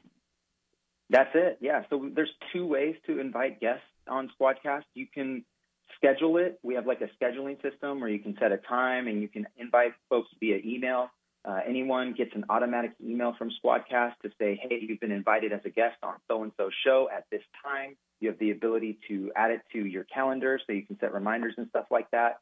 Uh, inside that email does contain a link, and also because they are a guest, um, we don't want to assume they know everything or have been on Squadcast before. So there's a list of items on best practices for recording remotely, specifically in Squadcast. But you can also directly send your guest a link, so you don't have to send an email to them. You can just copy a link and send it to them directly via any any method you prefer. So we really want to make it. Uh, we want to empower the podcaster to we want to fit in your workflow, not have you fit Squadcast into your uh, our workflow. Um, we want to empower podcasters to record and produce their shows however they want. So, however you schedule, we try our best to empower that. And then on the other side of, of the production scale, when post production, we try to set you up for success in that way with whatever your post production process is. Now, what's fascinating is podcasting is literally exponentially increasing like you wouldn't believe. I mean, people who are uh, you wouldn't even think would make it on the radio or whatever are are basically talking about unique topics, vertical market topics where they've got a niche that man, people just dig it. We'll talk about a couple of those and talk about what's happening from a statistics point of view in podcasting. I'm telling you, it is unbelievable. Rock Felder with us, squadcast.fm in seconds. Proclaiming liberty across the land. You're listening to Liberty News Radio.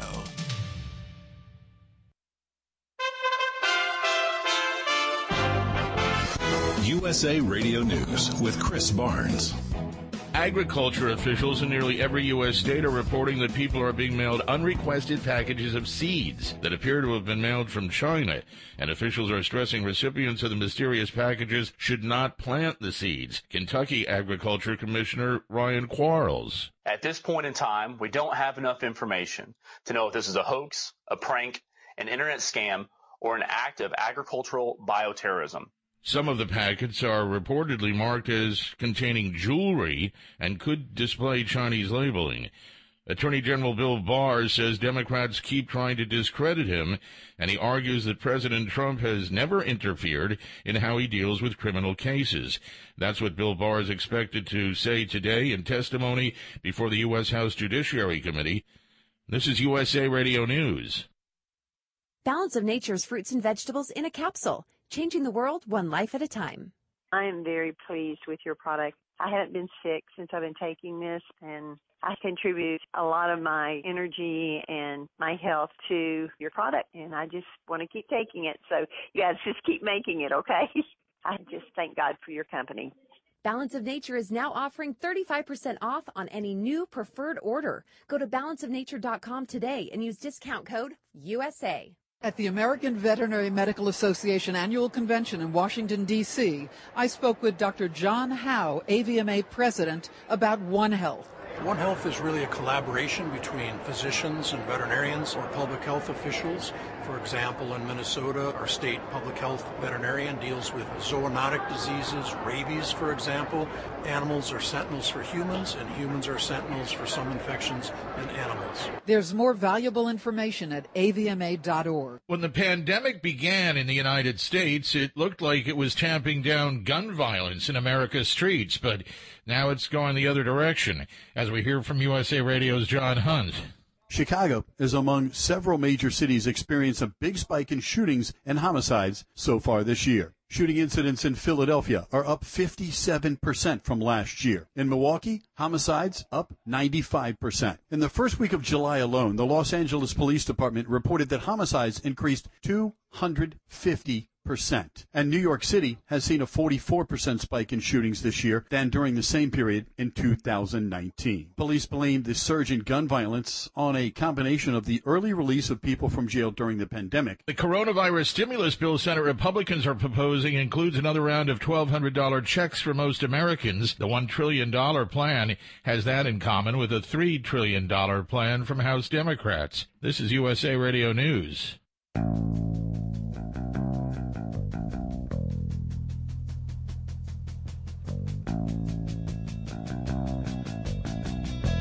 All right, ladies and gentlemen, Liberty Roundtable Live continues talking about podcasting. I'm telling you right now, it's exploding all over the world. And there's two areas in which it's exploding the listener, which makes sense, and the podcast creators, which makes sense. On the podcast creator side, as I mentioned right before the pause, this is giving people with unique niches and unique hobbies and unique talents and interests uh, where they might not have had a gig before because the radio groups just want the quote masses.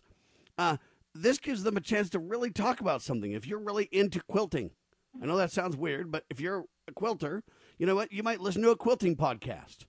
If you are a golfer, you might listen to the golf podcast. If you're a, and it goes on and on. If you're a sci-fi folk, you know, people, you might love on the edge sci-fi. If you're a political folks, you might like, or sports, or in fact, my son did a podcast for a while. The coronavirus kind of shut him down because all the sports teams quit. Uh, but he did a, a, podcast about the Utah Jazz, uh, the Utah Jazz basketball team in the NBA, and his focus was from a fan point of view. When would you get the ability to listen to somebody from a fan's point of view?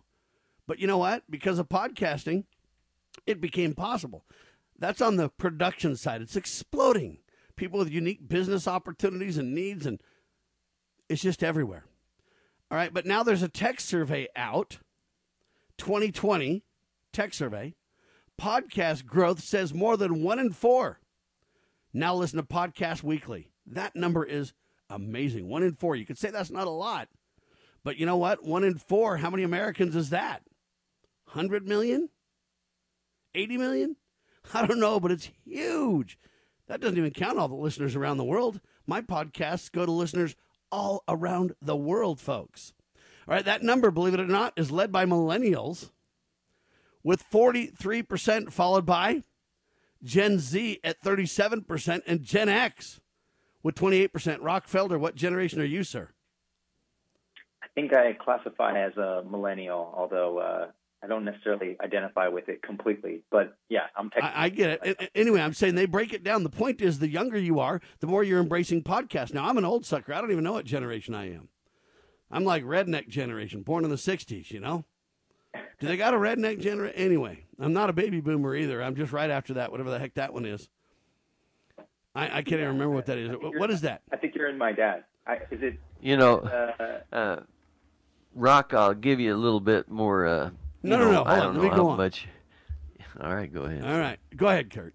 I'm just teasing. I was just gonna give you a little more, uh, you know, kind of background on That's Sam. what I I told you about how he's. Yeah, I know you don't want to hear. You want to tell them what but, uh, generation I am? well, Sam is, uh, you know, was born a blind person, uh, you know, and he grew up uh, basically, you know, kind of dealing with uh, the whole Braille world and that kind of thing. And then he found out there's a thing called a computer that he could basically just master. And, you know, he'd type about 80 uh, words a minute and uh, he can make that thing, uh, you know, talk to him. And so he could cruise through documents pretty good, about 800 words a minute. Uh, and, uh, you know, I first met him in the early 90s. Uh, occasionally he'd have me go as, you know, kind of his sight guy. And we'd go and try to fix somebody's computer. And the first thing he'd do is disconnect the, the monitor. Uh, it was just amazing to see uh, his abilities. He and his wife built computers for a number of years until all the, uh, you know, big boys replaced them with uh, mail-in computers like Dell and different things like that. Sam has developed software, audio software called Audio Compass, with um, a number of other uh, people, and they've sold it to hundreds of different stations as well as uh, broadcast engineers and things like that. I remember going to these uh, big uh, broadcast shows with him and cruising around and him learning all this stuff about uh, IP over codec and all that kind of stuff. You guys know all about it a lot more than I do, but it was impressive to me to see. And so uh, you may, even though he's an old guy, you know, you may want to rely on him for some uh, things that might even improve what you've got. All right. Guess what the main medium for listening to podcasts is? What do people listen the most on? Do you know, Kurt? Their phone, you mean? Yeah. Is their that what phone. you're saying? Yeah, it's so obvious to Kurt that he's right. It is the smartphone at 80%. That's according to Jacobs research. Trailing way behind that, computer. 35%. Car audio systems at 27%. I guess um, they say smart speakers are at 20%. Now, I predict that smart speakers are even behind tablets right now. I predict that's um, a little bit outdated and that'll change quickly. A lot of people are starting to use uh, smart speakers. Part of the reason they didn't is because smart, the smart speakers weren't super podcast um, friendly. In other words, it was very hard to get it to pull up your podcast. That's now changing. So they're getting behind the scenes now, and the smartphone speakers are going. I'm sorry, the smart speaker folks are going. Hey, we better do something to make our digital assistants understand podcasts, or else we're going to get eclipsed. Uh, Rock, interesting research, huh? Yeah, that's absolutely re- interesting research. But first, I want to say, Kurt, thank you for giving me a bit of the backstory on Sam. We should have skipped that part. Story, and I'm so happy to hear that you know you have this platform where you can share that with more people because um, you know podcasting is and, and radio is is a medium that um, people like you can absolutely uh, thrive in and share your story and, and you know that that's awesome. So I don't want to just cover over that, but yeah, no, those those are interesting stats, and I think um, it's definitely what's uh, timing is what's helping podcasting grow because we're also so much more digitally connected. Uh, I'm really looking forward to when like podcast apps are kind of in the car uh, already. So uh, I, you know, I hope I'm not offending any of you radio folks here, but like I think that's another big part. Is like I think radio is still a big part of people's commutes, even though it, it is changing. Um, but I think it's because people are just so used to turning on their car and then the radio playing whatever whatever their favorite station is. but I, I think what's coming is it'll be much easier to access podcasts from your vehicle. And of course, you know, we're our commute is not what it used to be these days, but uh, hopefully we'll get back to you know some sort of normalcy. Um, and and if not, you know, we're, we are connected to our phones, and um, I think one of the cool things about podcasting is you can do it while doing something else. So a lot of people do it while exercising or doing the dishes or cleaning up around the house or like a commute. Whereas uh, watching a video on YouTube or Netflix, uh, it, it takes up more of your attention, um, and so you can't. It's harder to do it passively. Um, and so I don't know. It, it, it's it's been. I think it's a different use case, and that's what's really interesting about podcasting is. Uh, you know, folks are coming to it oftentimes for different reasons that they'll come to a YouTube video. A lot of podcast uh, people that are fans of the uh, podcast, they come to it for entertainment, but also for education. And that's what really got me hooked was like it was this form of what Zach calls personalized education. If I wanted to learn something, I can almost always find a podcast specifically about it by an expert in that particular topic. Um, and where else can you, you find that and find that that accessible? It, it, it's difficult in some of these uh, more legacy forms of media. So it's uh, like you said, it's it's it's kind of it blows my mind still on what kind of podcasts are being created. But I think that's what makes the space so exciting and so interesting is you can literally do whatever you want. Like even if you don't even care about people listening, even if you don't care about making money, you can totally do that, and then you can absolutely figure out a way to monetize and make money. Uh, there's a few really interesting use cases in the space. One of my favorite is uh, a podcast called Sleep with Me, and this is by a uh, the host name is Drew Ackerman. Drew Ackerman was having trouble um, sleeping, so what he did is he designed a podcast that's supposed to be so boring that it's designed to make people fall asleep while they listen. And uh, it's been extremely popular. But who would have thought that something that's designed to make people fall asleep is, is one of the more popular podcasts in the space? It doesn't end the things people are doing. It is just incredible now listen to this carefully. You'll you'll dig this, Rock. Public radio in New York announces new leader by Ben Sisario. And they say the last time New York public radio station WNYC had a new boss, it was 1995. Rudolph Giuliani was mayor. Listen to this, though. And the station had an audience of about a million listeners a month and an operating budget of about $8 million. So a million listeners a month and about $8 million in annual budget. Since then, they have now grown into a media powerhouse. Guess what their budget is today? Any guesses, Kurt? Mm, 50 million. Oh, you're so close, but so far away. You're uh, thinking it's increased is spot on. But, Rock, listen to this $97 million.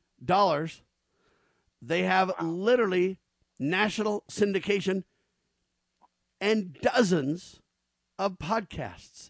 A significant portion of national public radio going literally from what $8 million to $96 million. And they literally, podcast is a huge part of their expansion. In the article, they even talk about national public radio saying, man, podcasting is huge. We're embracing it. It's here to stay. And that's where we see our growth. Rock's response on your radio. We're talking about squadcast.fm.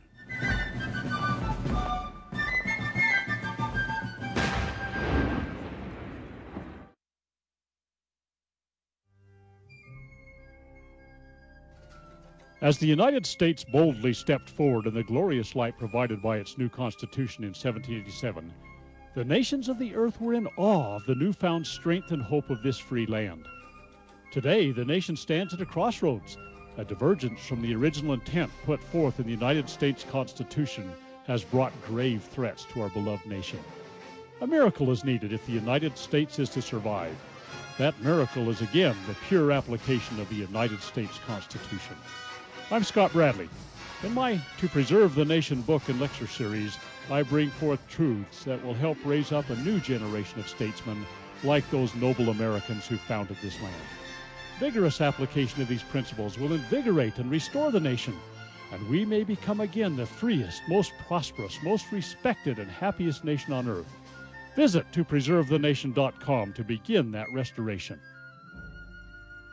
Okay, girls, about finished with your lesson on money? Daddy, what is a buy sell spread for gold coins? Well, when you sell a gold coin to a coin shop that's worth, say, $1,200, you don't actually get $1,200. But don't worry, we're members of UPMA now, so we don't have to worry about that.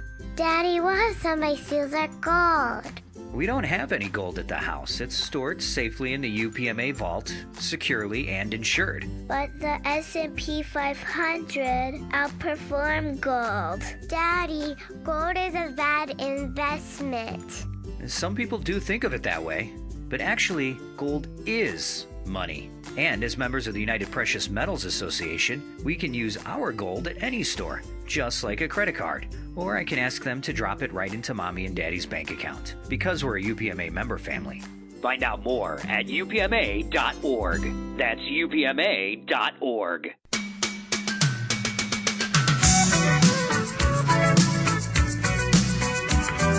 Rock Felder's with us, ladies and gentlemen. Squadcast.fm. We're talking about National Public Radio. Literally in 95, they had a million listeners a month and an $8 million budget. Now their budget's $97 million. Guess how many listeners they have across all their properties now? Not a million anymore. Any guesses, Rock? I have no idea because you blew my mind with that 97 million figure. Uh, no question. 24 million listeners. Oh. So they've gone from, you know, a million to 24 million. They've expanded their, and now they have a podcast division called NYC Studios. Mm-hmm. Did you know at National Public Radio has a massive podcast division? They're taking it that seriously. Now we can delve into the political part of that and say I don't want to compete with those guys, even though I have to, but that's a whole other topic. The point is, it's incredible. Here's the next uh, example. In January, a guy by the name of Farhad Manjoo, he turned off digital news notifications. He unplugged from social media and he subscribed to newspapers. After two months of the experience, but he added podcast to his experiment. And he said it changed his world. He said it was so incredible. I was able to think again, breathe again, believe again. Kind of an idea. Uh, it, it, so there's experiments about people literally unplugging from everything but podcasting and old style newspapers, saying, you know what, there's just too much clutter out there. Now the radio business has talked about clutter, and they came up with a campaign years ago called "Less Is More," where they wanted to do less commercials. The point is, podcasting needs funding for sure. You got to pay the bills, but you can get away with, you know what, like 19 old old style radio right? You can get away with a, one or two or three sponsors for your podcast. Uh, whereas nowadays in radio, it's so expensive, they never get that done. Podcasting is basically like the CB radios of yesteryear. It is becoming the new frontier, and there are solutions every day. Squadcast.fm is quickly becoming one of the top tier solutions brought to the table for incredible audio quality and solutions that make tech seem easy. Well, in fact, it becomes easy. Uh, Rock, what else? What's the future for you guys? I know you guys are working on a video platform as well, right? Yeah, absolutely. So Squadcast has always had a video element to it, even though the video was not being recorded. And we felt like it was really important to for everyone to see each other and build rapport during the conversation. And our, our hypothesis was that that conversation being recorded is going to sound better to the listeners because they're going to hear how uh, you know hear hear, hear that um, you know that bond that's being formed while you're having a really good interview. Um, but as as you can imagine, um, folks were like, "Well, we have I see the video. Why can't we record that? I would really actually like to use that." And it wasn't intuitive to us at first because we were kind of outsiders to the podcasting space because we were just really fans and listeners. We didn't think that the podcaster would necessarily have any use for the video or or want to uh, do anything with it. But what we found is that as the the space has evolved, podcasters see themselves oftentimes more than just a podcaster. The podcast might be the the entree of of what they're providing, but they're also doing some type of blog, blogging, or emailing, or social media, um, or adding some content on YouTube. Um, YouTube is a great search engine in and of itself, so it's a great place to for people to find you on your podcast, find your podcast on there, but maybe they don't necessarily listen to your podcast all the time. So it's really just helping content creators maximize their content where you have one conversation, but now you have the video, you have the audio, and you can do all sorts of cool stuff with that. And so, really, the future for Squadcast is we see ourselves as being the leader in the remote content production space. So, if you want to create something in high quality remotely, Squadcast is the platform to do that. And we'll be adding video recording uh, in the next month here. We're actually testing it right now, and it's really exciting what we're seeing. It's really just getting the quality and the reliability of the video recording up to the same standards as our audio, but essentially everything is going to be the same. It's recorded locally, the files will be separate. It allows you to edit them independently and combine them in post production. You'll have a, a, full control over the editorial process and over your content. So that'll be coming very soon. It's something we're very excited about. All right, as you know, even Michelle Obama getting into podcasting. All right, this is right. huge, ladies and gentlemen, about who's getting into it, what they're doing with it. There's no end to the opportunities. They even say prolific TV producer Shonda Rhimes now signs a podcast deal. And that's on the heels of Joe Rogan getting what big money as he signed with Spotify exclusively Folks, podcasting is here to stay. And I'm telling you right now, uh, these folks are on the cutting edge of it, and it's getting better by the second. It's getting smarter, it's getting easier. Uh, and really, the new media is taking center stage, is the term I use for it, Rock. Yeah, that's a great way to put it. And I, I again, really appreciate you guys embracing the space and, and finding Squadcast and letting us share our story and you know what what we're so excited about um, in podcasting. We're really fortunate to be, uh, you know, having good timing. Um, you know, we really didn't think that we, we thought thought that people would have a need to collaborate and create content remotely. We, we never could have foreseen a pandemic forcing that to happen more. Uh, but we do feel fortunate that we're at least in a position to help people keep their production on schedule and really see that you can record a conversation remotely and it can sound like it happened in the same room. And believe it or not, there's people starting to use your service for things that you may not have even thought possible. I'll give you an example. I know a band, and they're remote from each other, and they literally connect and jam. That's that's really exciting. We always saw uh, interesting use cases outside of our original focus for podcasting. We do help some folks record audiobooks, so that's been really helpful because now they don't have to all come to the centralized studio. They can kind of just pop in a Squadcast virtual studio and record their segments as needed. Uh, and it's really actually helped some some of the folks in the audiobook business uh, really scale their business in a very uh, cost effective way. So yeah, there's all sorts of other exciting um, use cases. Uh, we're definitely focused on podcasters for now. Even with the video, even with the move to video, it's still very much video for podcasters.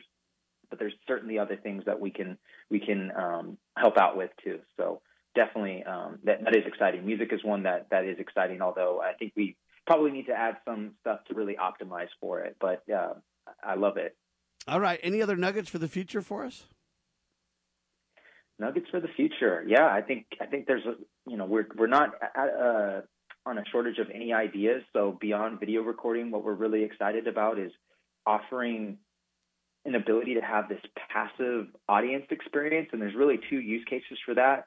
One, it's like if you're a podcaster and want to give your super your super fans like maybe some private access or uh, the ability to watch you record live and have some level of engagement, but they would not be on mic or on camera, if you will. Um, that is something that we're really excited about. And then also um, the use case for that is for teams of podcasters because right now we're seeing a lot more networks and organizations like an ESPN or like um, uh, Spotify who are using Squadcast to record their shows, they have a lot more people that don't necessarily need to be on mic or on camera, like a PR person or uh, like a producer that can, again, engage with the conversation and, and, interview, but not be on mic or camera. So that's something I think that we're really excited about because it's just going to help so much people and really help podcasters get another layer of engagement with their with their community, uh, especially you know just another way to reward your your your your biggest fans, which is really awesome. The behind the scenes might be called backstage, ladies and gentlemen. That's just my. That's not. That's not. That's a good. That's a good word. That's not Rock or Zach. That's just me talking on your radio, having a good time. But think about it backstage. You know, you get a special little code, and you click on a link, and pretty soon you're backstage with your favorite podcasters. One of the things about podcasters is they're not all rock stars. They're real people. You can actually contact them and learn from them and talk to them and be friends with them. And it's actually a real community that is, is flourishing uh, everywhere. Um, last thing I would like to see, though, is click a button and let it upload the produced podcast to your favorite podcast host. So there's all kinds of things that are in, in the works and happening and being contemplated and thought about. And man, they got an interesting roadmap. I'll tell you what. Any final word for the public? Then we'll let you fly, sir. Yeah, well, again, just thank you so much for having me on. I had a great time talking with you guys. And if anyone is interested in Squadcast, it's squadcast.fm is our website. Uh, you can follow us on all the major social channels at squadcast.fm. Um, and then if you email us or contact us directly through the site, you'll get connected with me or one of our other team members, and we're happy to chat podcasting with you. Everyone gets a free seven day trial to test the product out. We really want you comfortable and confident the next time you go into your interview. So uh, please just reach out and we're, we're happy to help. Rock, thank you so much, sir. Thank you. Rock Felder doing a great job, ladies and gentlemen. Along with Zach, they created podcast uh, software that's really in the cloud. So I call it software as a service.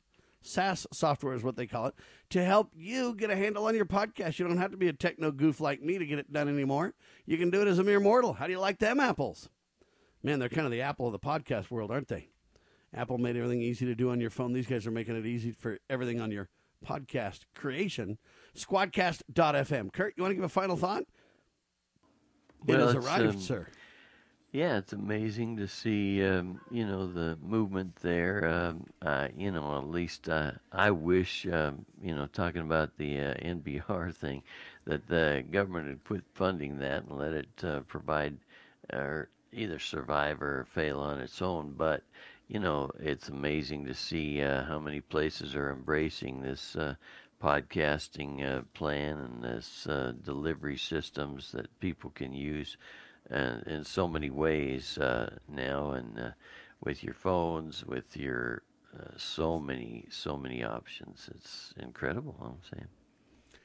Yes, I think so. And Kurt, I don't mean to shut you up talking about me a little bit. You're free to say what you want on the radio. It's just embarrassing and it's uncomfortable, and you know that's what drives that. I, you know, I just I do the best I can, and I like the content to be kind of the focus of what we do and stuff like that, and the education and the entertainment and the all that. I don't really like to be the center of attention too much, and so that that's what kind of drives that, right? Understood. But man, what a tech survey though. More than one in four now listen to podcasts. That number's led by millennials, primarily the platform of choice, smartphones. Man, more and more people are coming, though. I mean, when Michelle Obama decides she wants to podcast, you know it's hit mainstream, huh, Kurt? And half the TV personalities and people who used to be on TV are all doing podcasts now, too. What, Bill O'Reilly, Glenn Beck? I mean, I can go on and on and on. All those people have podcasts. And so, really, it started out as a laughable matter, and now it's a serious mainstream reality and only getting stronger by the second, sir. Even the big iHeartRadio folks. I went to a an event called Silicon Slopes in Utah. It was a tech conference. Um, was it 2019? I went to it, I think. No, 2020. Anyway, I think it's 2020, right at the start of the year before the Corona, you know, took everybody out. Anyway, in that event, they had an iHeart Radio executive come and tell how they're taking podcasts seriously and putting big money into podcasting. And they basically answered the the idea: Is radio dead? And not with podcasting was her point. Not with online delivery. Anyway, incredible stuff. Final word, Kurt. Final thought. Well, let's um, use these amazing uh, tools to get the uh, truth to the American people and all the world, Sam. Amen to that. Yeah. All right, for Rock Felder, hope we can speak for him.